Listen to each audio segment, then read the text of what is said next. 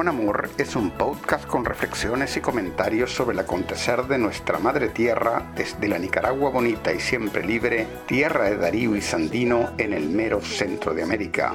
Yo soy Jorge Capelán. Hemos crecido juntos, trabajando. Estamos alojados en anchor.fm, la plataforma que democratiza la radio por Internet poniendo la producción de contenidos al alcance de todos y todas. Hemos logrado juntos las victorias con amor. Hemos gritado al mundo, viva la revolución. Adelante comandante, vamos a vencer, lo sabes. Adelante militante, vamos con Daniel, lo saben. Adelante comandante en este episodio de, Managua con Amor, llegando ya a la, semana de celebraciones del 19 de julio, tenemos aquí el gran orgullo de tener con nosotros al compañero Carlos Fonseca Terán, secretario de Relaciones Internacionales del Frente Sandinista de Liberación Nacional. Eh, el compañero Carlos Fonseca Terán eh, es hijo del fundador del FSLN, Carlos Fonseca Amador, pero además es un militante eh, y un cuadro sandinista eh, probado en varias generaciones de lucha. combatió en los 80, en los años 80 y fue cuadro de la Juventud Sandinista 19 de julio y después en los años 90 eh, participó en toda la etapa de resistencia a los regímenes neoliberales, fue secretario político en León, fue diputado por el Frente Sandinista y además es todo un estudioso de la historia del Frente y un estudioso del socialismo y de la teoría marxista. Al compañero Carlos Fonseca ya lo tuvimos hace algunos meses aquí, precisamente para hablar sobre el tema del socialismo eh, y el socialismo a nivel de Nicaragua y a nivel mundial. Pero hoy vamos a hablar obviamente acerca de la revolución popular sandinista y queremos hablar desde una perspectiva histórica, amplia, desde la perspectiva del siglo XX y desde la perspectiva del siglo XXI. Muy bienvenido, hermano Carlos. Eh, yo quisiera que me hablaras un poco, un poco acerca de esta perspectiva larga de, la revolución popular sandinista. Muchas gracias, hermano. Este, bueno, hablar de la revolución sandinista es hablar de un proyecto histórico, de una de las experiencias revolucionarias más enriquecedoras en la experiencia de lucha de los movimientos revolucionarios. Yo he dicho en algunas ocasiones que al sandinismo, por una serie de circunstancias históricas, le ha correspondido volverse experto en situaciones inéditas. Ha tenido que enfrentarse a situaciones para las que nadie estaba suficientemente preparado y lo ha hecho de manera victoriosa. Eh, se ha enfrentado a situaciones para las que no había previamente ninguna experiencia por lo tanto mucho menos que hubiera alguna fórmula a ser aplicada, ¿no? Basta mencionar eh, el hecho de haber triunfado mediante la lucha armada cuando ya eh, había triunfado la revolución cubana. De hecho, pues la revolución sandinista es la única revolución que logra el triunfo a través de la lucha armada después de la revolución cubana, cuando muchos planteaban que ya no era posible el triunfo a través de la lucha armada debido a que a Cuba le había favorecido el factor sorpresa y que ya no era posible sorprender al imperialismo a través de este tipo de lucha. Nicaragua demostró que esto era eh, un planteamiento equivocado, que era posible y que incluso en aquella época era la única manera en que se podía luchar por el poder. Eh, precisamente la revolución sandinista triunfa a través de la lucha armada y se mantiene, se mantiene, ¿no?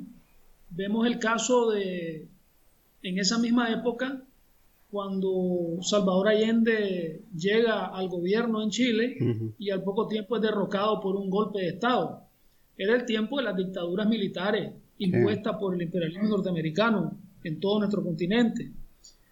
Eh, podemos mencionar una situación también, bueno, el hecho de también ser parte del territorio continental, de no tener, eh, digamos, la, lo que se convierte en algún momento, bajo determinadas circunstancias, en una ventaja, como es el hecho de estar rodeado de mar, que es otra cuestión que señalaban los que se oponían a la lucha armada con respecto a Cuba, ¿verdad? Sí. Este, pero bueno, podemos mencionar, por ejemplo, el hecho de haber llegado al poder por las armas y luego haberlo tenido que entregar producto de elecciones. Eh, fue el primer caso, creo que el único todavía en la historia. Mm. Eh, posteriormente nos vemos como producto de esto ante la situación de un gobierno de derecha y unas fuerzas armadas surgidas de una revolución. Es decir, una situación también totalmente inédita ante la cual nadie sabía qué era lo que se tenía que hacer. Claro, claro. Este, posteriormente nos convertimos en la primera, y no sé si única, fuerza revolucionaria en el mundo que primero llega al poder por las armas y luego llega al poder por los votos. ¿Eh? Entonces hay una serie pues de, de, situaciones a las que nos hemos tenido que enfrentar que nos han obligado a ser creativos. Claro. Que es una de las características que ha tenido la revolución sandinista.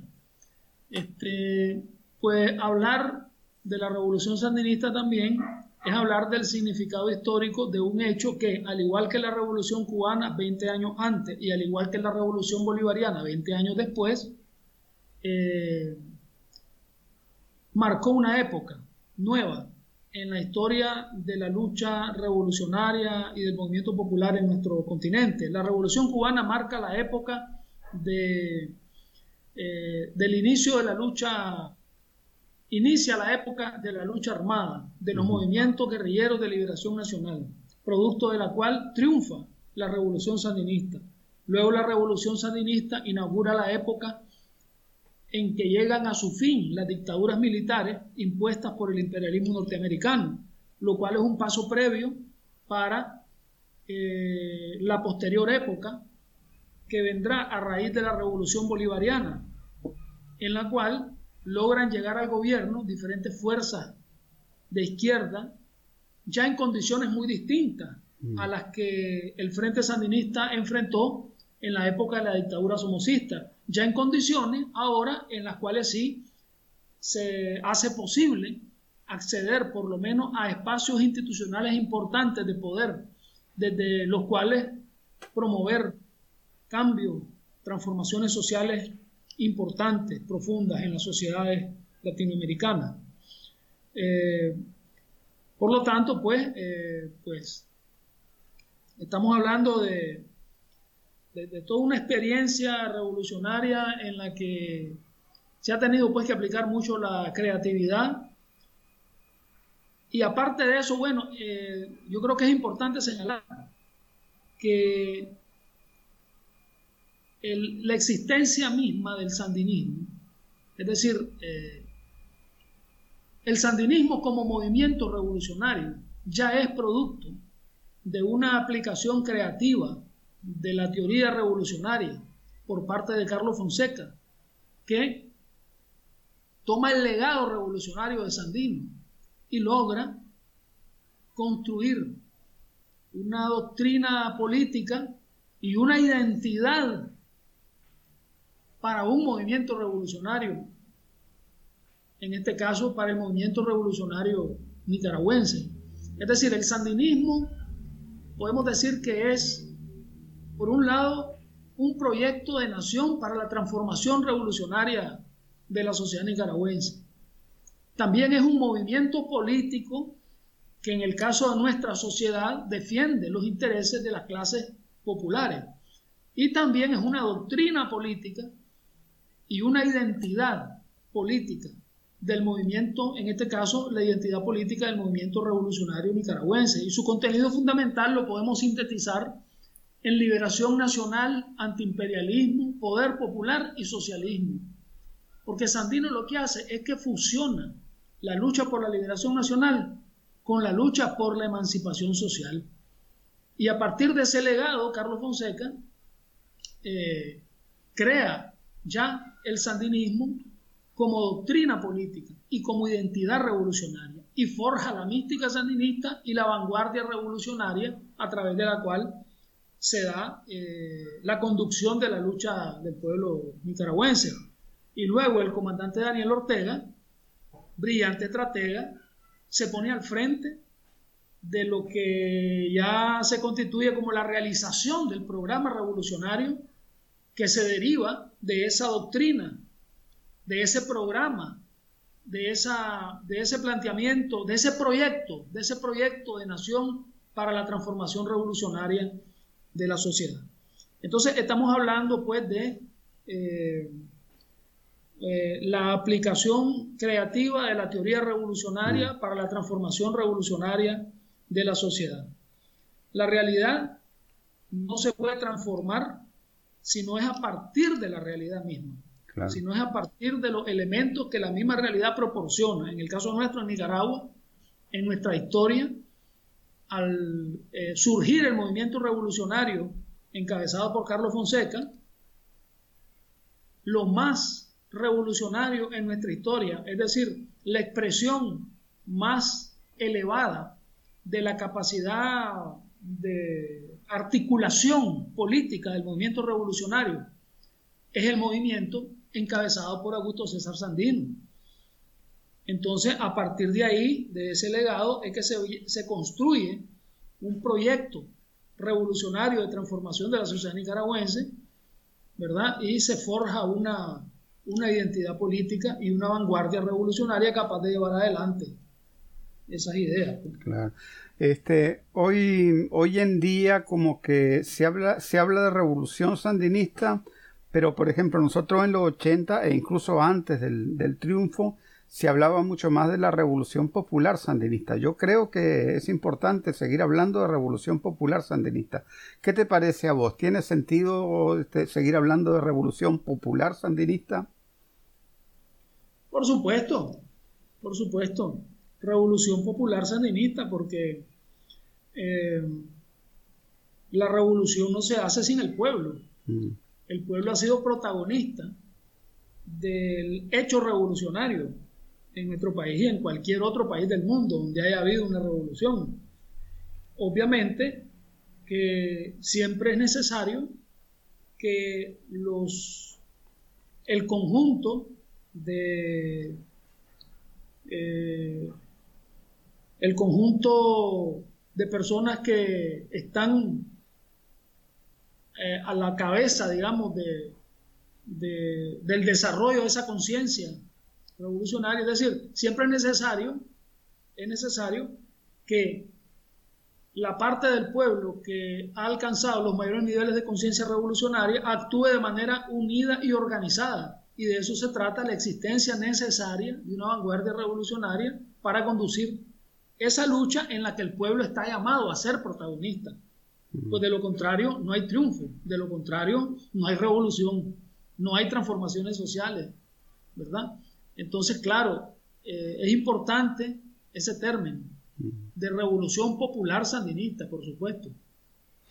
Eh, cuando hablamos de la revolución popular sandinista, hablamos de un proceso largo, porque en realidad este, arranca, como vos mismo decías, este, eh, con, las resistencias populares que han habido desde la colonia, en la lucha por la independencia, en la lucha contra William Walker, hasta la, lucha del general Sandino que articula políticamente en un ideario político todas esa, esas luchas y que después cristaliza en la fundación del Frente Sandinista y todo el proceso que hemos vivido hasta nuestros días. Ahora, este, ¿Cuál es la importancia del 19 de julio de 1979 para la nación nicaragüense?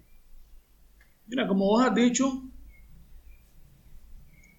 esto ha sido un proceso largo, ¿no? La lucha sandinista ha sido, eh, se ha desarrollado durante un periodo histórico bastante largo, que tiene, digamos, su, su primera expresión en la lucha de Sandino, la lucha revolucionaria encabezada por Sandino, para eh, enfrentarse a las tropas del imperialismo norteamericano. ¿no?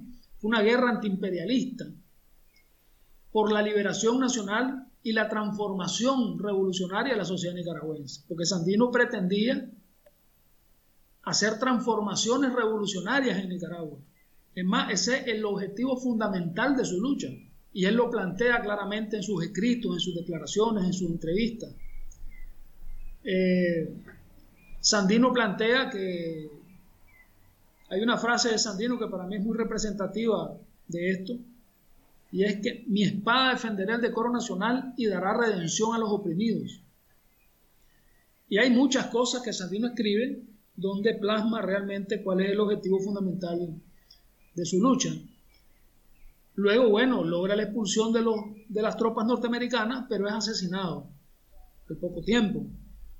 Entonces, eh, logra pues la, la intervención norteamericana, a fin de cuentas, el objetivo de tener en Nicaragua un, un cuerpo militar sustituto de los interventores, ¿no? de los marines. Entonces se instaura la dictadura somocista, ¿no? El imperialismo instaura en Nicaragua la dictadura somocista. Entonces estamos hablando de que el asesinato de Sandino se da en 1934.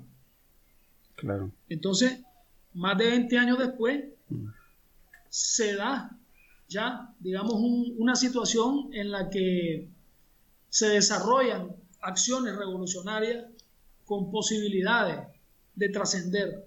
Y es en ese, en ese ambiente, originado por el ajusticiamiento del tirano Somoza García, fundador de la dinastía somocista, y por el triunfo de la Revolución Cubana, en el 56 el ajusticiamiento de Somoza y en el 59 el triunfo de la Revolución Cubana, cuando se logran este, articular diferentes esfuerzos que se hacían en función de eh, generar en Nicaragua un movimiento revolucionario a través de la lucha armada, la lucha guerrillera, que ya es cuando se da la fundación del Frente Sandinista, pues, en 1961. Entonces transcurren 18 años de lucha armada, 18 años para lograr el derrocamiento de la dictadura somocista y fueron 18 años en una etapa de lucha contra la dictadura que este, eh, pasó por diferentes etapas, ¿no? Pasó por diferentes etapas, que ya sería largo mencionar cuáles fueron esas etapas, pero fue una lucha que tuvo su fase, digamos, de inicio, de maduración, de desarrollo, hasta que se logró el objetivo de la toma del poder a través de la lucha armada, ya en lo que fue la fase insurreccional en 1978 y 79. Eh, luego entramos a la etapa de la revolución sandinista, la etapa, la primera etapa de la revolución sandinista, ¿no? Cuando triunfa mm. eh, la lucha armada y entonces se da, eh, comienza pues a, a, implementarse el proyecto revolucionario del sandinismo. Es decir, ya el programa revolucionario del Frente Sandinista comienza a ser implementado comienza a ser, a ser implementado desde el gobierno y es cuando, en esa primera etapa de la revolución, en los años 80 del siglo XX, el imperialismo norteamericano nos impone una guerra de agresión. La guerra de agresión, eh, en la guerra de agresión triunfa el sandinismo, sin embargo, se tiene que pagar un costo muy alto que incluye incluso la pérdida del gobierno, paradójicamente se gana una guerra y se pierde el gobierno. Es una situación también inédita, a propósito de lo que estaba diciendo al inicio, ¿no? Eh, entonces se da esta situación producto de que, aunque ya estaba ganada la guerra, el imperialismo y sus agentes internos utilizaron el chantaje de amenazar con la reanudación de la guerra y mantener el bloqueo económico que nos estaba afectando tanto si el Frente Sandinista seguía gobernando. Y este chantaje es el que funciona incluso en varias elecciones siguientes, después de esa, ¿no? Porque entonces la amenaza era que volvía la guerra y volvía el bloqueo económico. Ya cuando la gente vio, cuando ganó el Frente, con la derecha dividida, y la gente vio que no había ese regreso a la guerra y que no había regreso del bloqueo económico, se perdió el miedo y mucha gente ya no tuvo miedo de votar, porque mucha gente no votaba por el frente por miedo. Y ese vuelve a ser el objetivo mm. del imperialismo. Vuelve a ser parte de la estrategia del imperialismo de la derecha. Impedir el voto a favor del frente por miedo. Es la amenaza permanente, el chantaje permanente. Pero ya el pueblo nicaragüense ha visto que por muchas amenazas, por muchos, eh, por muchos chantajes que nos quieran imponer los poderosos del mundo, nosotros somos capaces de siempre vencer y salir adelante, pues, y lograr las grandes transformaciones que hemos venido, que hemos venido logrando. Eh, pues entonces, eh, se logra el regreso, después de 17 años de neoliberalismo, se logra el regreso del sandinismo al gobierno y comienza así la segunda etapa de la revolución, que transcurre en paz durante una cantidad de tiempo hasta el año 2018, cuando se da el intento de golpe de Estado y se vuelve eh, a plantear la disputa por el poder. Sin embargo, el intento de golpe fracasa. Eh, la paz se recupera y logramos continuar el proceso gobernando en paz, solo que con un costo económico causado pues por el intento de golpe, ¿no? A través del cual quisieron aplicar... En el 2018. en el 2018 la, la, modalidad de la guerra de quinta generación eh, en, su, en su formato de golpe de Estado suave. este, ahora, es importante señalar, importante señalar que todos estos eh, acontecimientos históricos, todos, todos estos hechos históricos, tienen que ver con la larga historia de las intervenciones del imperialismo norteamericano en Nicaragua. Es decir, Nicaragua es un país, quizá el país del mundo que más veces ha sido intervenido por el imperialismo norteamericano. Eh, tenemos nosotros un total de cinco intervenciones armadas del imperialismo norteamericano en Nicaragua, de las cuales tres, tres de las cinco han sido intervenciones directas del imperialismo y cuatro de las cinco han sido derrotadas por el pueblo nicaragüense. Entre ellas, dos de las intervenciones armadas.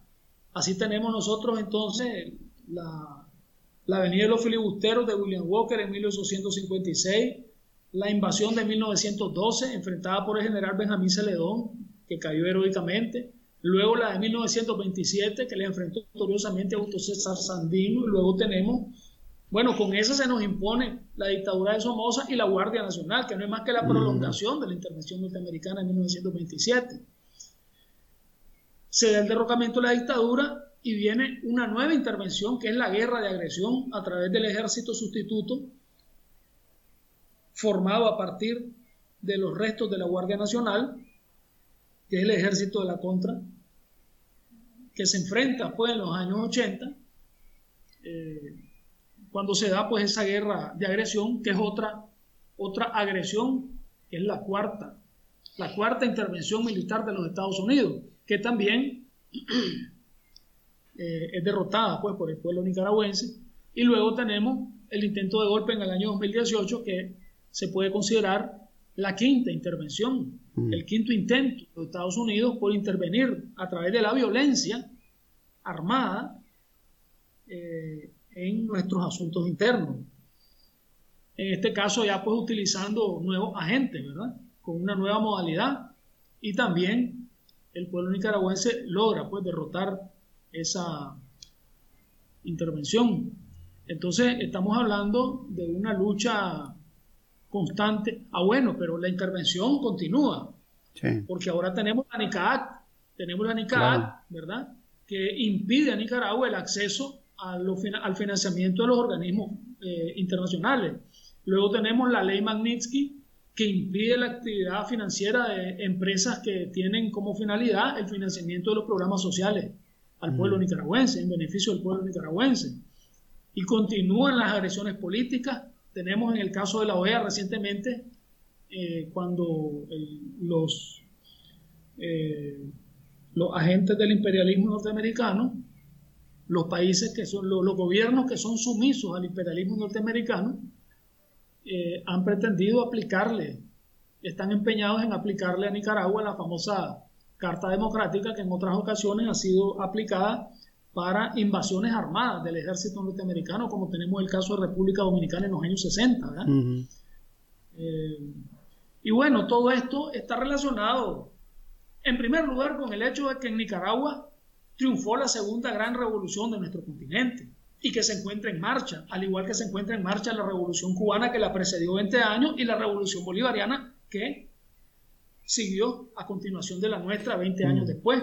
Entonces tenemos tres revoluciones que están vigentes, que están en marcha y por eso somos los tres principales enemigos del imperialismo norteamericano. Pero aún así hay, hay gente y está el tema de la ubicación geográfica de Nicaragua, que no se puede tampoco eh, subestimar, ¿no? que es un tema importante por el cual nos hemos, vuelto, eh, nos, hemos vuelto un país a través de la historia eh, en el cual los Estados Unidos han, han puesto su interés. Pues. Ahora, mira, este, aún así hay gente, a veces desde la izquierda desinformada, a veces de una derecha que se quiere hacer pasar por izquierda, que mantienen un discurso de que la revolución de aquel 19 de julio del 79 desapareció. Eh, ¿Qué respuesta le das a esa gente? Bueno, mira, la respuesta es lo que estamos haciendo. La respuesta es un poder popular que se manifiesta políticamente a través de la participación de los nicaragüenses en todo lo que se está haciendo como protagonistas de todos los programas sociales y de todas las políticas que se están implementando en nuestro país. Eh, tenemos nosotros, por otro lado, también en lo económico, que somos nosotros, en Nicaragua, el segundo país con el mayor nivel de socialización de la propiedad después de Cuba. Un 52% del Producto Interno Bruto de Nicaragua se produce a través de la economía social y un 79% de las unidades económicas forman parte del sector popular de la economía. Por otro lado, tenemos la gran cantidad de programas sociales orientados a generar el poder económico en manos del pueblo, consolidar ese poder económico, la lucha contra la pobreza y la desigualdad social, la restitución de los derechos. En cuanto a la reducción de la pobreza, podemos decir, por ejemplo, que se ha reducido del 48.3% al 24.9%. Se ha reducido a la mitad la pobreza en Nicaragua y la extrema pobreza del 17.2 al 6.9 de ser el cuarto país más desigual de América Latina, pasamos a ser el cuarto país desigual de América Latina. Y sería largo ponernos a enumerar los logros sociales que hemos obtenido, pero bueno, podemos poner algunos ejemplos, ¿no? Por ejemplo, está la reducción de la mortalidad infantil. Pasamos de 29 por cada mil nacidos vivos a 11.4. Mm. La desnutrición infantil de 21.7 a 11.1. El aumento per cápita en salud de, 70, de, perdón, de 32 dólares a 70 dólares. Construcción de hospitales, la reducción del analfabetismo, que en los 80 fue del 54% al 12% y ahora lo redujimos del 35% en que lo tenía el neoliberalismo al 3%. Mm. ¿Verdad? Este, tenemos el 6% a las universidades, los aumentos en el salario mínimo, la equidad de género, todos los logros que se han alcanzado, por ejemplo, eh, pasamos de este, de tener el 15% de cargos públicos ocupados por mujeres, el 15%, a tener el 57%.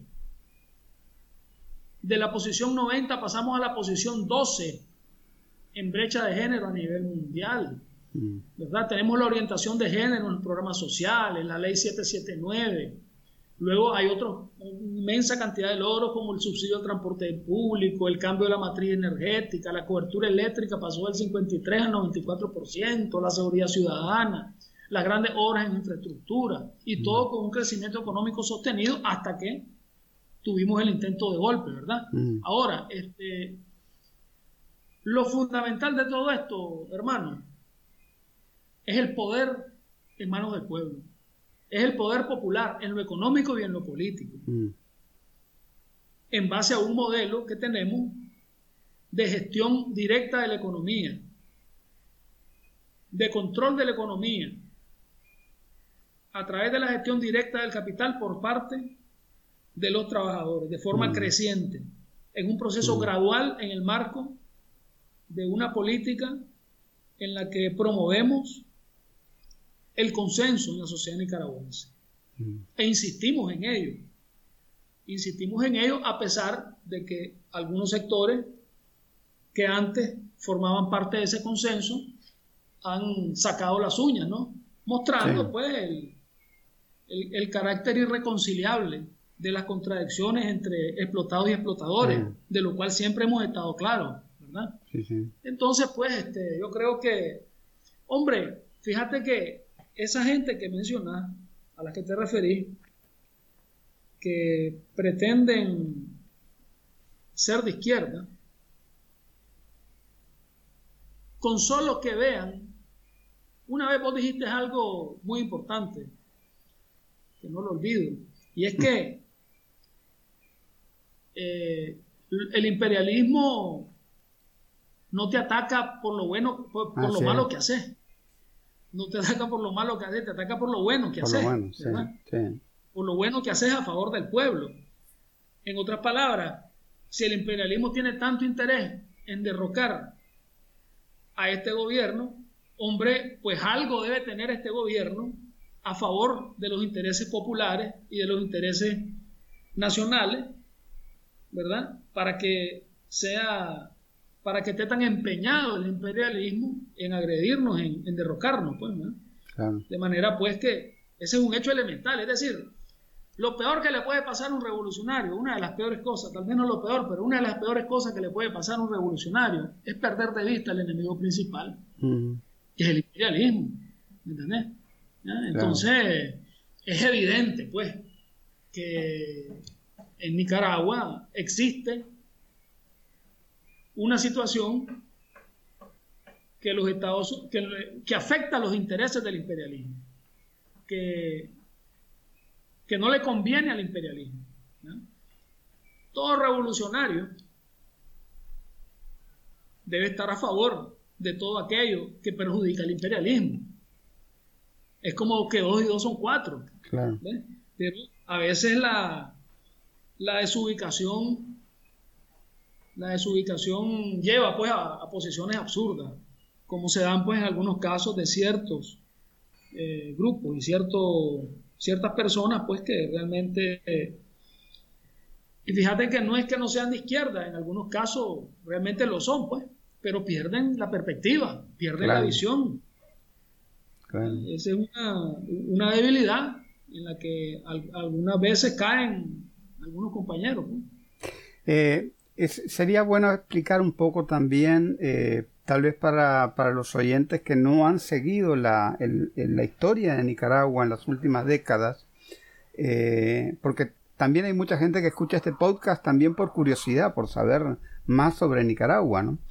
Y, y, sería bueno explicar un poco en qué sentido eran diferentes las condiciones que habían en 1979 y las que habían en el año 2007 cuando el Frente regresó al, gobierno. ¿Cuáles, ¿Y cuáles eran las tareas en aquel entonces y cuáles son las tareas hoy en día? Claro. Mira, este, en los años en los años 80 existía la Unión Soviética eh, existía pues la Guerra Fría, ¿verdad? La lucha armada era la principal forma de lucha en el continente. Eh,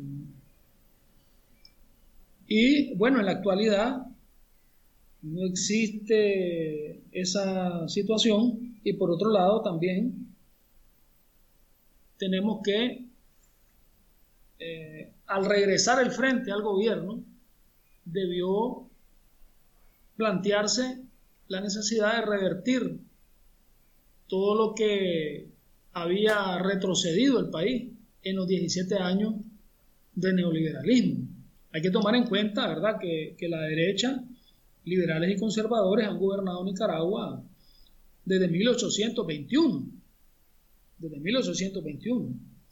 Nosotros apenas desde el 79 hasta el 90 y desde el 2007 hasta la fecha, pues, ¿verdad?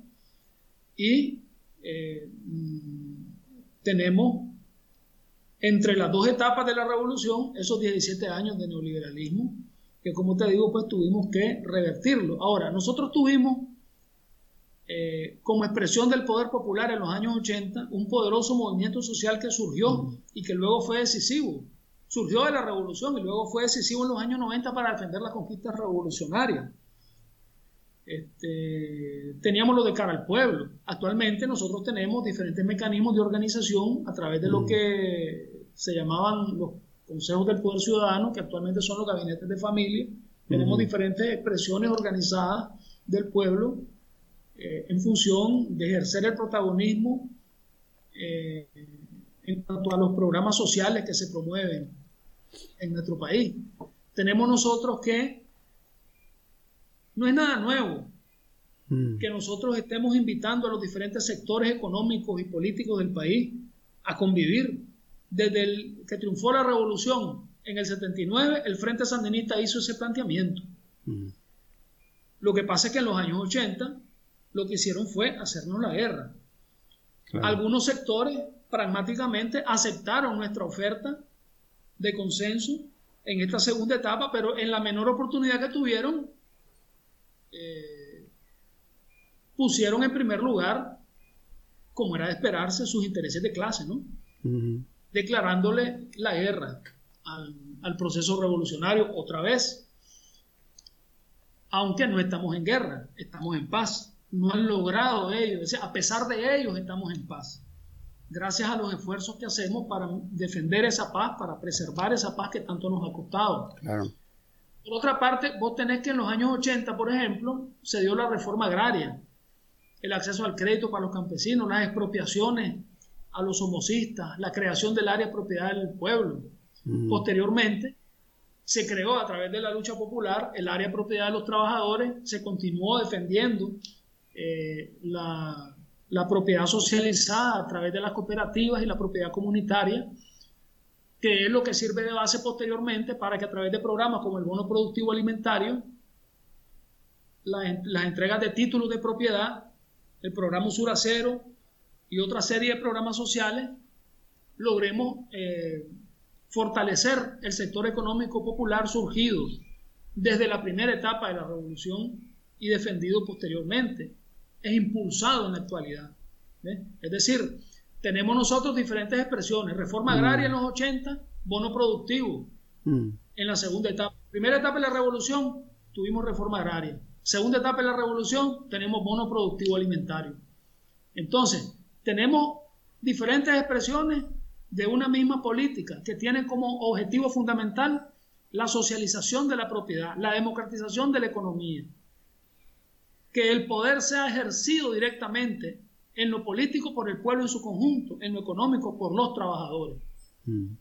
¿Eh? Entonces tenemos diferentes circunstancias políticas que tienen determinadas particularidades distintas, pero que tienen el mismo objetivo y que tienen, digamos, eh, pues la misma razón de ser, ¿no?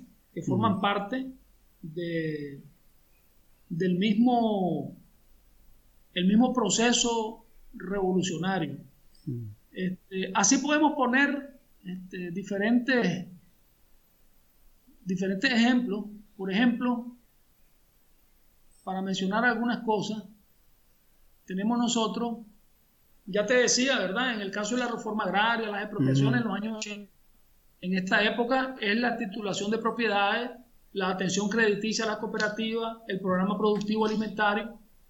En los 80, te decía, el poder de la vanguardia revolucionaria. Sí. Eh, en la creación del movimiento social, es decir, la vanguardia revolucionaria no sustituyendo al pueblo, sino, mm. este, aunque en determinado momento hay que reconocer que cometimos el error de, ejercer esa sustitución del pueblo, eh, pero luego tomamos conciencia de que no era lo correcto, es decir, estamos precisamente en esta segunda etapa nosotros superando algunas cuestiones en las que en las que teníamos todavía algunas cosas que aprender en los años 80. Hemos estado, en los años 80 hubo cierta sustitución del pueblo que luego nosotros ya, de cara al programa del Frente Sandinista para la segunda etapa de la revolución, eh, lo, comenzamos a superar con el planteamiento del poder ciudadano. ¿verdad? Este, por otra parte, tenés en la actualidad, como te decía, ese liderazgo popular, ese liderazgo revolucionario a través de los, eh, de los gabinetes de familia, que la gente le sigue llamando los CPC, ¿verdad? Que son los consejos del poder ciudadano. Son nuestros soviets. Este, y luego tenemos los derechos sociales, el acceso a la salud, a la educación, a la recreación, las jornadas de vacunación, los programas de distribución de terrenos urbanos y vivienda, el subsidio de transporte y de energía, la reivindicación de derechos laborales, la promoción de la cultura, los movimientos culturales deportivos. Todo eso, mm. tanto en la primera etapa como en la segunda etapa de la revolución lo tenemos. Mm. Tener la alfabetización que se dio, la Cruzada Nacional de Alfabetización en la, en la primera etapa de la revolución, como lo decía anteriormente, ¿no? Y luego fue retomada en la segunda etapa de la revolución, y decía la cifra, que bajamos del 54 al 12% en la primera etapa y en la segunda etapa bajamos del 35 al 3%, ¿verdad? Se creó la educación, el, sistema público de educación superior en aquella época, en los años en los años 80. Actualmente tenemos el 6% para las universidades, que incluso en los 80 no existía el 6% para la universidad, que ahora tenemos el 6% del presupuesto público para garantizar eh, la calidad de la enseñanza y el acceso del pueblo a la educación superior. Tenemos una cantidad enorme de programas sociales, producto de los cuales hemos logrado la reducción de la pobreza, pero nosotros no nos limitamos a eso, a, combatir la pobreza y la desigualdad social. Nosotros tenemos como objetivo fundamental que el poder le pertenezca al pueblo, tanto en lo mm. político como en lo económico. Eso significa que alcancemos cada vez mayores niveles de participación de los trabajadores en la gestión del capital, en el control de la economía, que el sector popular de la economía sea cada vez más fuerte. Son transformaciones profundas las que hemos estado siempre nosotros impulsando. Este, mm. Por otro lado, tenemos eh, la equidad de género que siempre se ha promovido, la equidad económica de la que ya hablaba. Es decir, son una serie de temas en los cuales podemos ver podemos ver la misma orientación revolucionaria, el mismo gran objetivo de transformación social de carácter revolucionario en nuestra sociedad en mm. Nicaragua, que se expresa en algunos casos de manera diferente porque son diferentes las circunstancias, mm. pero el carácter revolucionario del proceso se mantiene y precisamente, mm. precisamente, eh, los que se fueron del Frente Sandinista a inicios de los 90 lo hicieron porque querían que el frente renunciara a ese programa revolucionario y quería que renunciáramos a principios básicos al antiimperialismo. Querían que renunciáramos al socialismo, que renunciáramos al carácter de vanguardia del partido, que renunciáramos a la lucha popular. Y como no lo hicimos, se fueron. Nadie mm. los expulsó, se mm. fueron. ¿Y ahora en qué terminaron? Terminaron siendo la ultraderecha posmoderna. Encabezando el golpe de Estado al servicio del imperialismo y financiado por el imperialismo norteamericano. Incluso, incluso la semana pasada, como estas revelaciones que salieron de la plata de la, de la, de la USAID para los golpistas de 16 millones de dólares y todo eso. Ahí incluso salen recibiendo esa plata grupos que decían que ellos nunca habían recibido plata de Estados Unidos, como por ejemplo la Mónica o la misma Vilma Núñez, pues que ellos decían, nosotros solo recibimos plata de los europeos, pero salen recibiendo. Uno, uno 200 mil dólares, la otra un millón. O sea, los europeos no son imperialistas, pues. No, pues. no, ah, pero, pero al fin y al cabo quedan. Fueron los primeros, o sea, los maestros de los gringos. Así es. Así es. Fueron los primeros grandes saqueadores del mundo. Por eso tienen la riqueza que tienen. Así es. Y por eso tenemos la pobreza que tenemos, los países pobres. Eh, mira, eh, viendo, o sea, ya, hiciste un, recuento de, cuál es el tipo de política que se, que se está llevando los últimos años. Ahora, eso, eso ha significado en la práctica un modelo de sociedad y un modelo de economía muy resiliente, ¿no? Porque hemos absorbido el, el golpe brutal que se le dio a la economía, lo hemos venido absorbiendo en el año 2018 cuando trancaron el país y ahora con esto de la pandemia, yo quisiera que me contaras un poco cómo, cómo, eh, cómo estamos manejando todas estas situaciones eh, tan difíciles que se están presentando. Claro. Sí, este, como parte del modelo eh, sandinista, nosotros tenemos en Nicaragua una serie de características que nos permiten aplicar con efectividad lo que nosotros consideramos que es esta forma de enfrentamiento a la pandemia como el punto de equilibrio y de enfrentamiento activo a la pandemia. Nuestro modelo es el punto de equilibrio y de enfrentamiento activo a la pandemia. Esto significa que, en primer lugar, en Nicaragua no está planteada la disyuntiva entre la economía y la vida, escoger entre la economía y la vida, no, porque la economía es para la vida en nuestro país, producto de las características del proceso de socialización de la propiedad que nosotros promovemos a través de la gestión directa de la economía por parte de los sectores populares. Este, por el carácter de la actividad económica impulsada por la revolución. Entonces tenemos un principio rector, el mayor nivel posible de distanciamiento social necesario para combatir el virus con el mayor nivel posible de funcionamiento de la economía. Son cosas contradictorias. Pero por eso mismo hablamos del punto de equilibrio. El equilibrio se da cuando hay contradicciones y en la vida siempre hay contradicciones. Luego tenemos el enfrentamiento activo. ¿En qué consiste? En la movilización permanente para orientar, para identificar casos, para hacer jornadas de vacunación y evitar que se saturen los hospitales, haciendo los mapas de salud, combatiendo todas las demás eh, enfermedades que son propias de esta época del año mantenimiento de los programas sociales, mantenimiento de la actividad económica y de la obra de progreso. Ahora, ¿por qué es posible hacer esto en Nicaragua?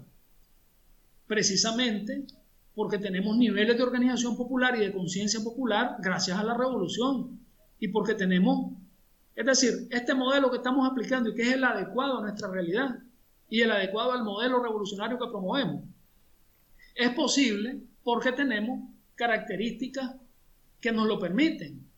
Entre ellas tenemos un sistema de salud preventivo comunitario al servicio del pueblo, tenemos altos niveles de conciencia popular a nivel político y organizativo, y esto posibilita los niveles y el tipo de movilización popular que se está implementando.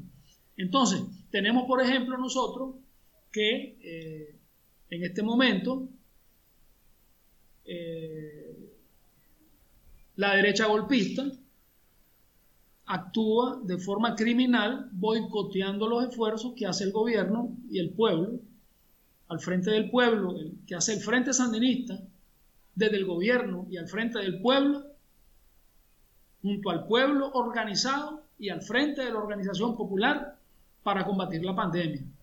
Boicoteando los esfuerzos de la derecha. ¿Qué es lo que hace la derecha? Mientras nosotros nos empeñamos en mantener al mínimo nivel posible los contagios y los fallecimientos a través de la aplicación de este modelo de salud incluyente, participativo.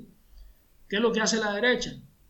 Bueno, a la par de que pide cuarentena, pide cuarentena porque sabe que es lo que más afectaría al pueblo nicaragüense, a la par de eso, y sabiendo, y sabiendo que una cuarentena requiere una cantidad enorme de recursos, piden más sanciones, piden más agresiones económicas. por un lado piden cuarentena, por otro lado piden sanciones económicas. ¿Ya? Sí, cuarentena y por otro lado ausencia de recursos para poder mantener esa cuarentena que ellos piden. Este, celebran las agresiones económicas, difunden noticias falsas sobre un supuesto colapso hospitalario que es totalmente eh, inexistente mm. para desestimular a que la gente acuda a los hospitales y así que haya más fallecimientos. Porque eso es lo que les conviene, igual que cuando el golpe, pues. Cada nuevo fallecimiento ellos lo celebran y crean un ambiente de pánico, lo cual por supuesto atenta contra cualquier medida que se tenga que tomar eh, en contra de, de la pandemia, ¿no? Para enfrentar la pandemia. Ahora, ellos han hecho hasta el ridículo, pues en su afán por crear el pánico. El día 2 de abril, yo recuerdo que apareció en los medios opositores un pronóstico que hacía un experto, un genio que tienen ellos, que fue funcionario del gobierno de, de doña Violeta Barrios de Chamorro. Fue jefe de epidemiología en esa época. No me acuerdo el nombre. Este, la cosa es que el tipo dijo de que iban a ver, estamos hablando del 2 de abril, ¿verdad? Sí. Dijo que para el 10 de mayo, que para el 10 de mayo iban a ver, fíjate que estamos hoy el 13 de julio, y él dijo que para el 10 de mayo iban a haber 23 mil fallecidos en Nicaragua. 23 mil.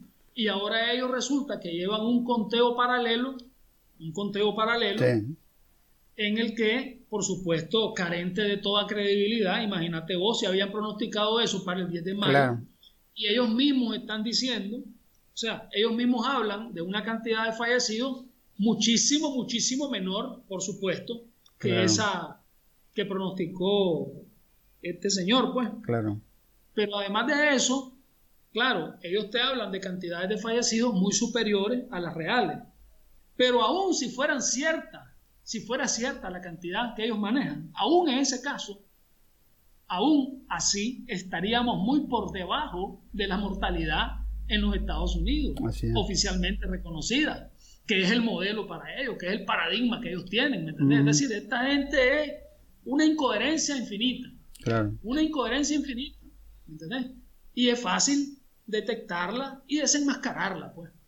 Por lo tanto, este, esta es pues más o menos la situación que tenemos y las medidas que se han tomado han sido altamente efectivas en el enfrentamiento a la pandemia. Y tenemos un pueblo que tiene confianza en su dirigencia, en su gobierno, en su revolución. Y es lo que, lo que hace pues que, que, los enemigos de la revolución y los enemigos de la patria ardan de, cólera, ¿no? Claro, claro. de odio. Claro. Este, eh, ¿Qué aportes originales está haciendo en general? ¿no? Porque hemos hablado mucho de los programas y de las políticas concretas que se han venido impulsando, pero en general, ¿qué aportes originales le está haciendo la revolución popular sandinista hoy, al mundo de hoy del siglo XXI? Mira, una de las grandes preocupaciones de la izquierda, del movimiento progresista, revolucionario a nivel mundial, es el hecho de que eh, las personas que salen de la pobreza como producto de las políticas sociales promovidas por los gobiernos de izquierda, cuando dejan de ser pobres, comienzan a votar por la derecha, porque ya sus intereses no son los que defiende el gobierno de izquierda, porque la izquierda defiende a los pobres y como ya ellos no son pobres, pues ya no tienen por qué identificarse con los gobiernos de izquierda. Esta es una cuestión que tiene que ver con lo siguiente. Esto tiene que ver con algunos, algunas, algunas confusiones que se dan. Por ejemplo, te estoy planteando esto porque eh, precisamente parte de los aportes de nuestro modelo van orientados a la solución de ese problema, ¿no? y a la superación de esa angustia que tiene buena parte de la izquierda. Mm. Mira, que la gente sepa el origen de los beneficios no es la solución, porque la gente no vota por gratitud, vota por intereses y por expectativas. Ahora, que la gente asuma que corren peligro los beneficios si gana la derecha, no procede porque el propósito nuestro es que eh, la mejoría en las condiciones de vida no dependan del gobierno de turno, porque queremos crear precisamente la capacidad popular para la gestión del poder en todos los ámbitos. Claro. ¿Qué es lo que pasa? No se puede confundir clase económica con clase social. Ser pobre y ser trabajador no es lo mismo. Aunque la mayoría de los trabajadores sean pobres, pero eso es porque la burguesía tiene el poder. Y decir clase media no es lo mismo que decir pequeña burguesía. Es decir, puede haber una clase trabajadora que económicamente sea clase media sin perder su conciencia como clase trabajadora, su conciencia de clase. Este, y por otro lado, es fundamental que los programas sociales que promovemos no se reduzcan a la lucha contra la pobreza, sino que también vayan mucho más allá, orientados hacia la creación de prosperidad económica por parte de quienes ya salieron de la pobreza. Pero eso solo es posible, hermano. Solo es posible creando poder económico popular. Es decir, yendo más allá de lo que sería solamente la reducción de la pobreza y la desigualdad social, que ya es bastante. Pero la revolución no se puede limitar a eso. La revolución es cambiar las estructuras, cambiar el sistema. Por lo tanto, esto se logra creando ese poder económico popular mm. y el poder político, por supuesto. Mm. El poder político ejercido directamente por los trabajadores. Esto tiene que ver con lo siguiente, hermano. El poder tiene un carácter eminentemente clasista. Si vos creás poder popular en lo político y lo económico, creás conciencia de clase. porque la burguesía tiene más conciencia de clase que la clase trabajadora? Porque tiene siglos de ejercer el poder. Mm. Entonces, por eso los ricos siempre votan por la derecha y los pobres votan unos por la derecha y cuando mucho, unos por, algunos otros por la izquierda. En el mundo, pues, me refiero al mundo. Este, Ahora, las políticas que promovemos nosotros precisamente van orientadas a generar esa prosperidad económica en los que ya salieron de la pobreza, producto de las mismas políticas económicas generadas por la revolución, generadas por el gobierno en manos de la fuerza revolucionaria popular. Eh, entonces tenemos nosotros que eh, la conciencia de clase la vamos a generar a partir del control popular, del poder en lo económico y en lo político. Mm. El poder es de clase y por eso genera conciencia de clase. Pero esto también tiene que ver con la necesidad de la conducción, eh, la conducción política del proceso revolucionario. Esta conducción política que tiene que ser ejercida por un instrumento revolucionario, es una vanguardia, una vanguardia que no sustituye al pueblo en el ejercicio del poder. El problema de la vanguardia es cuando sustituye al pueblo en el ejercicio del poder. Entonces, esta vanguardia que actúa desde el territorio y actúa desde los nuevos espacios políticos institucionales y económicos desde los cuales el pueblo debe ejercer el poder directamente en el marco de un nuevo modelo político. Mm. Entonces, estamos hablando de que el gobierno obedece, el pueblo manda, la vanguardia dirige, mm. sin, sin sustituir al pueblo en el ejercicio del poder, a través de la acción política de sus estructuras organizadas, mm. desde todos los ámbitos de la vida social, desde las instituciones desde las cuales el pueblo ejerce directamente el poder. Entonces, estamos hablando de un poder popular que es garantía del carácter revolucionario del proceso y una conducción política que es garantía del rumbo revolucionario del proceso. La necesidad de la vanguardia está planteada por el hecho mismo de que el ejercicio del poder, el ejercicio directo del poder, no es una reivindicación popular. El pueblo no quiere ejercer el poder, el pueblo lo que quiere es que el que ejerce el poder lo beneficie. Para que el pueblo quiera ejercer el poder, tiene que tener un nivel de conciencia de clase que solo puede ser alcanzado ejerciendo el poder. Entonces, ¿cómo resolver esa paradoja? La resolver convirtiendo el protagonismo popular en las tomas de decisiones políticas como uno de los objetivos fundamentales del trabajo político de la vanguardia organizada territorialmente. Y por otro lado, el funcionamiento correcto de las instituciones en función de los intereses populares, desde nuestras estructuras organizadas en ese ámbito también, y creando una nueva institucionalidad a través de la cual el pueblo ejerza directamente el poder. Estamos hablando entonces de lo siguiente. El poder popular en lo político y lo económico para la transformación revolucionaria de la sociedad, es decir, para la construcción del socialismo. ¿Por qué? Porque en esta época el único capitalismo posible es el neoliberalismo. Por lo tanto, la, la, única alternativa al neoliberalismo no es un capitalismo con rostro amable. No es posible, un capitalismo así no es viable en esta época. La única alternativa es el socialismo. Ahora, ¿esto qué significa?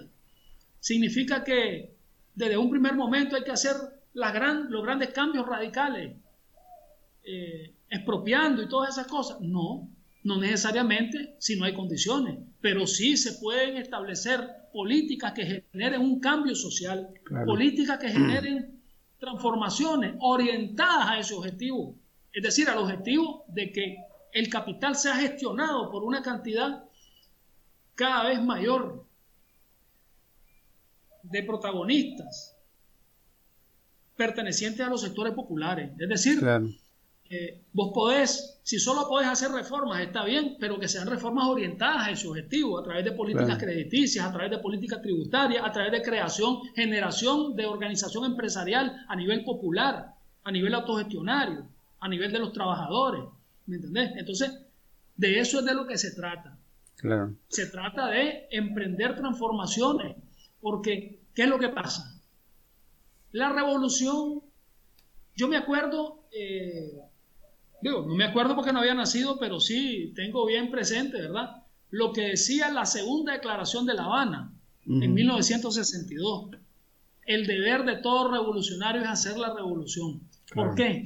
Siempre es posible hacer la revolución. Y esto ya viene como enseñanza de la revolución cubana, aplicando eh, de manera muy consecuente el, planteamiento de Lenin sobre la situación de la sobre la situación revolucionaria, sobre la actualidad de la revolución.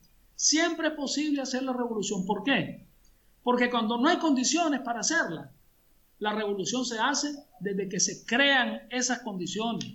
Porque desde ese momento se está haciendo en la conciencia, que es donde es mm. más importante hacer la revolución. Y por eso también es necesario, es indispensable, la vanguardia revolucionaria. Mm. Ahora, el poder se inventó para oprimir, estemos claros de eso. No se inventó para hacer la revolución, pero es necesario para hacer la revolución. Para ponerle fin a la opresión. Y poniéndole fin a la opresión, desaparece la necesidad misma del poder como medio de dominación. Mm. Entonces, ¿qué es lo que pasa? Solo vale la pena ejercer el poder si es para hacer la revolución. Si querés el poder y no es para hacer la revolución, mejor no lo agarres si sos revolucionario. Porque de lo contrario, si no haces la revolución y tenés el poder, lo que hace el poder es deformarte por su carácter reaccionario, su origen reaccionario. Se inventó para oprimir, deforma a los revolucionarios. Si no se ejerce de forma revolucionaria. ¿Y cómo se ejerce así? Impulsando la participación popular en el ejercicio del poder. Entonces, eh, el carácter revolucionario del poder solo puede preservarse si se logra que lo ejerza directamente el pueblo. Ahora, como siempre es posible hacer la revolución, pues siempre hay que luchar por la toma del poder revolucionario. La máxima expresión de la lucha de clase es la lucha por el poder. Entonces, si no fuera posible hacer la revolución bajo determinadas circunstancias, entonces no siempre sería viable tomar el poder. Y eso sería renunciar a la lucha por el poder, lo cual es renunciar a la máxima expresión de la lucha de clase y renunciar a ser revolucionario. Todas estas son lecciones que no solamente se extraen de la revolución sandinista, obviamente, sino que se extraen desde Lenin, desde la revolución bolchevique.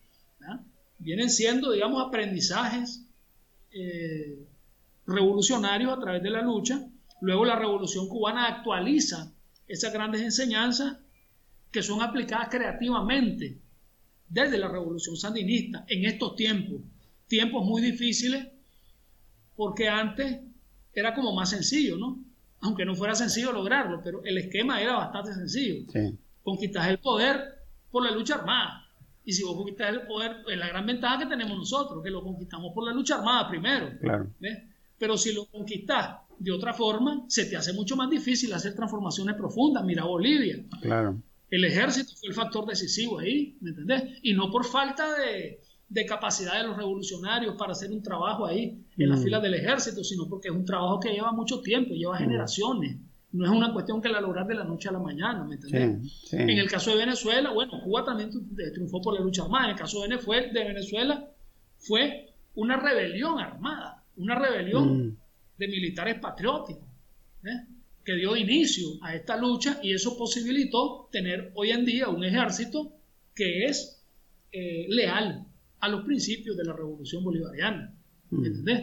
Entonces, ese es un factor fundamental. Mm. Por eso es que te digo, en estos tiempos en que se hace tan difícil, pero desde el punto de vista económico, por ejemplo, también para nosotros se hace difícil porque nosotros no podemos ahora tampoco hacer las expropiaciones que hacíamos en los años 80. ¿Me entendés? No hay condiciones económicas en el mundo de Nicaragua para hacer eso. Sin embargo, generamos economía popular a través de los programas sociales. Claro que eso se nos facilita por las transformaciones previas que no todas pudieron ser revertidas por el neoliberalismo. Logramos defender una buena parte de esta conquista revolucionaria eh, en la época neoliberal, a través de los espacios institucionales que conservamos y a través también de la lucha popular, sobre mm. todo a través de la lucha popular organizada, de ese movimiento social mm. que surgió de la revolución. Mm, ahora, a mí se me ocurre que la, eh, la solidaridad internacional juega un papel muy importante a la hora de revertir estas condiciones, estas correlaciones de fuerza a veces tan, eh, tan difíciles con las que se encuentran los pueblos en, su lucha.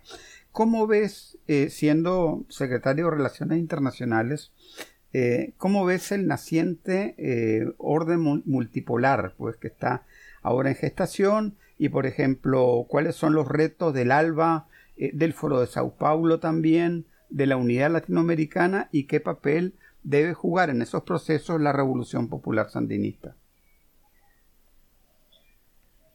Este, sí, mira,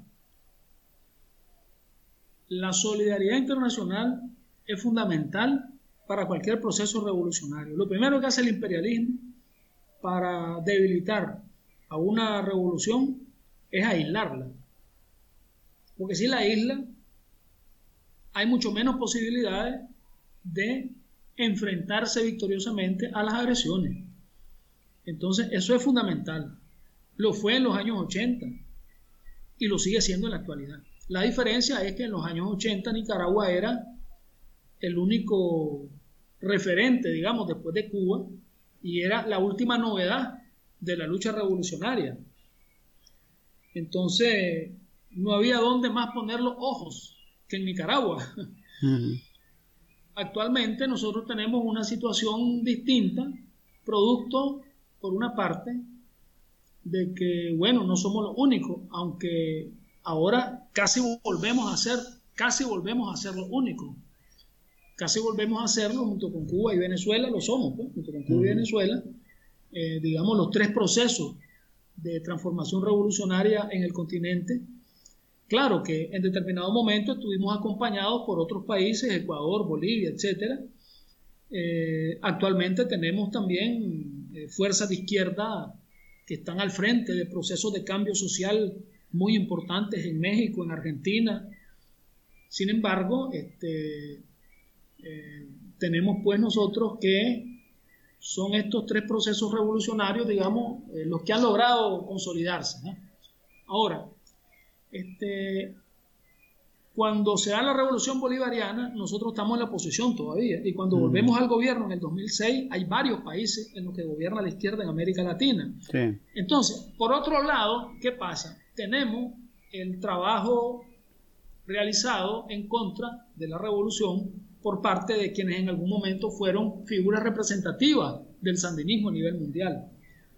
Recordemos una cosa, cuando se da eh, la deserción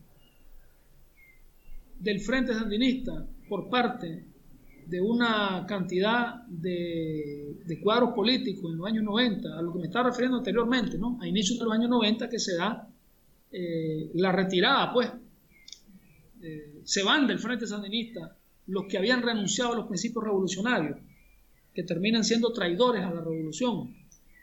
Eh, ¿Esta gente quiénes eran? Eran la mayor parte de los cuadros políticos más importantes en los años 80, es una realidad objetiva. Y esta gente representaba a la revolución, eran figuras visibles de la revolución y han aprovechado eso para echarle lodo a la revolución sandinista durante todo este tiempo. Este, de manera que cuando vuelve el sandinismo a gobernar, hay quienes, pues, como decimos en Buen Nica, no se quieren dar color con nosotros. Y si lo que quieren es ser solidarios, apoyar procesos revolucionarios, etcétera, pues tienen donde escoger, ¿no? Tenían ahí, pues, otros procesos revolucionarios y lo siguen teniendo, pues, porque Cuba y Venezuela están y seguirán estando, igual que nosotros. Ahora, eh, esta es una cuestión objetiva, ¿verdad? Sin embargo, mientras más procesos haya, mejor, ¿verdad? Mientras más países donde gobierna la izquierda, mejor. Aunque eso nos haga menos especiales, ¿verdad? No queremos ser especiales, lo que queremos es que la revolución siga avanzando ¿eh? y que tenga respaldo internacional, por supuesto. Pero si los otros procesos tienen respaldo internacional, de alguna manera también lo tenemos nosotros, ¿verdad? Mm. Eh, porque ahora también lo importante, hermano, es que no solamente se dé la solidaridad con uno u otro país determinado, sino con el conjunto de países. En este caso, por ejemplo, el ALBA, que estabas mm. mencionando. ¿no?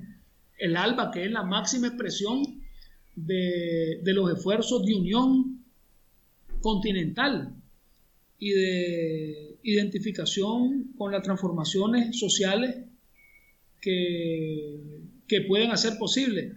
O sea, como únicas políticas. Es decir, las transformaciones sociales como parte del único proyecto continental que puede hacer posible la realización de lo que llamaba Sandino el supremo sueño de Bolívar. Mm. Entonces, la solidaridad con el ALBA, la solidaridad con los países del ALBA, la solidaridad con el conjunto de países que estamos llevando adelante procesos de cambio social en América Latina. Eso es fundamental. En un mundo cada vez más globalizado, más interconectado, no se concibe que la solidaridad se reduzca a, X o Y país, que también tiene que especificarse, ¿no? Porque, por ejemplo, es importante tener jornadas de solidaridad en contra de la guerra económica que se le ha impuesto a, Venezuela, en contra del bloqueo a Cuba. ¿eh? Y por supuesto en contra de las agresiones económicas que se han estado dando contra nuestro país.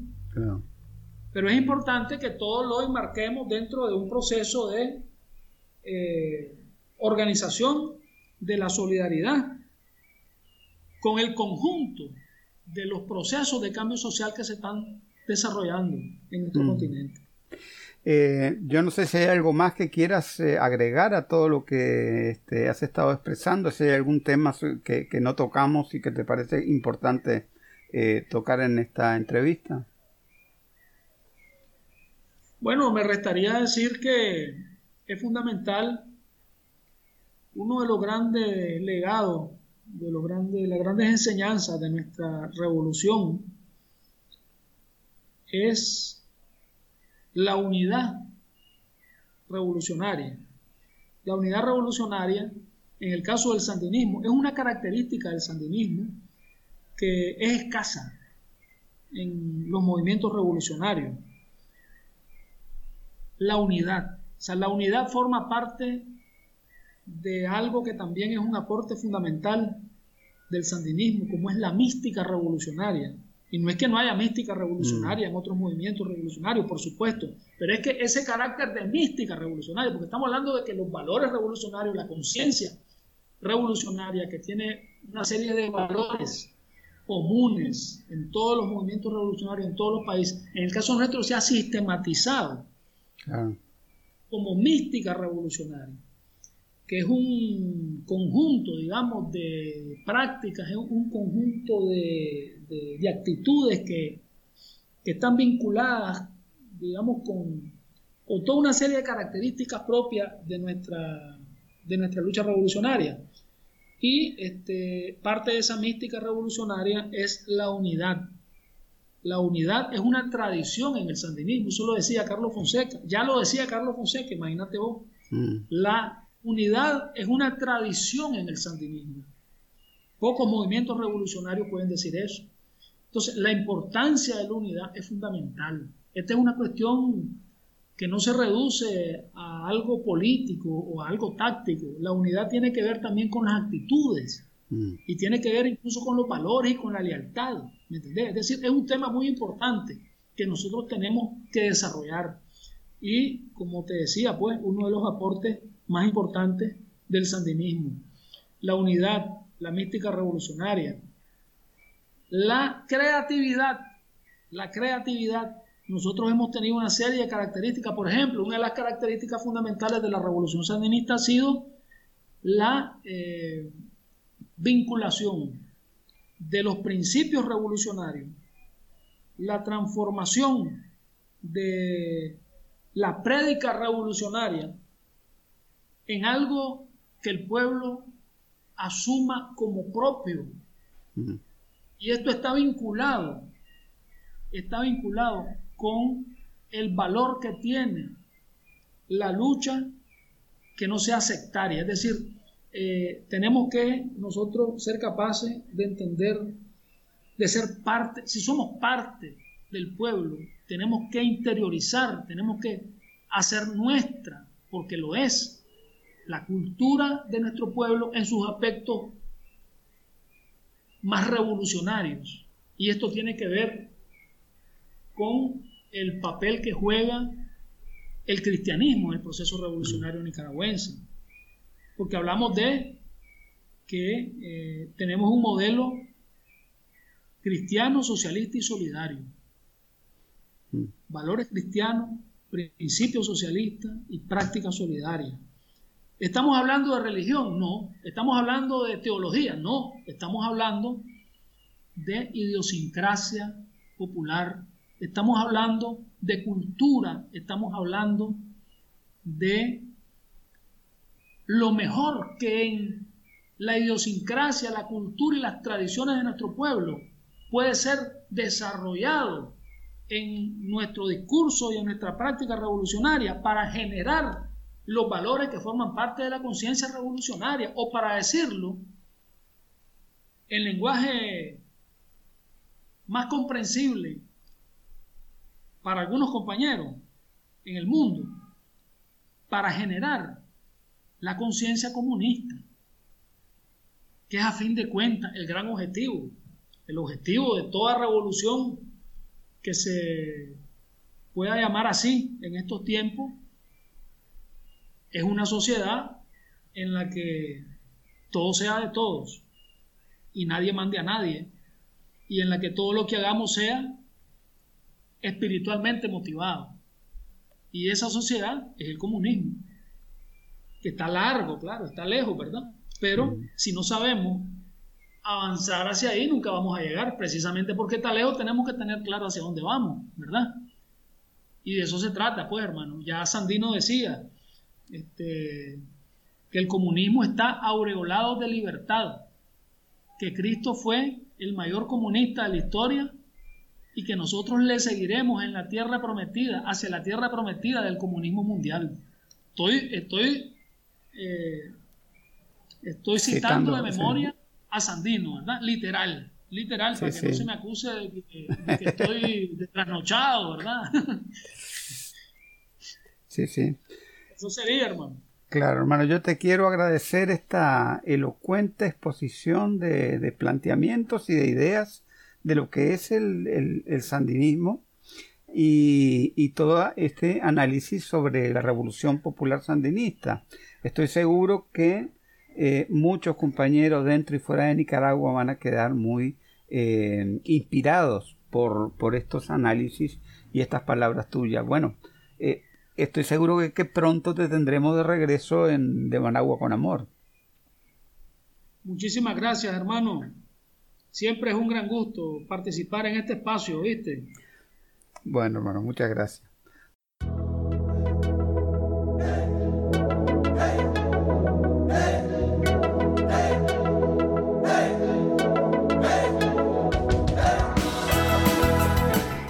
Sido otro episodio del podcast de Managua con Amor. Más temprano que tarde estaremos de regreso con reflexiones y comentarios sobre el acontecer de nuestra madre tierra desde la Nicaragua bonita y siempre libre, tierra de Darío y Sandino en el mero centro de América. Bajo el sol, el abrazo de Sandino nos cobija con valor, nos inspira en nuevos tiempos, Nicaragua de mi amor hemos logrado juntos las victorias con amor. Hemos gritado al mundo, viva la revolución.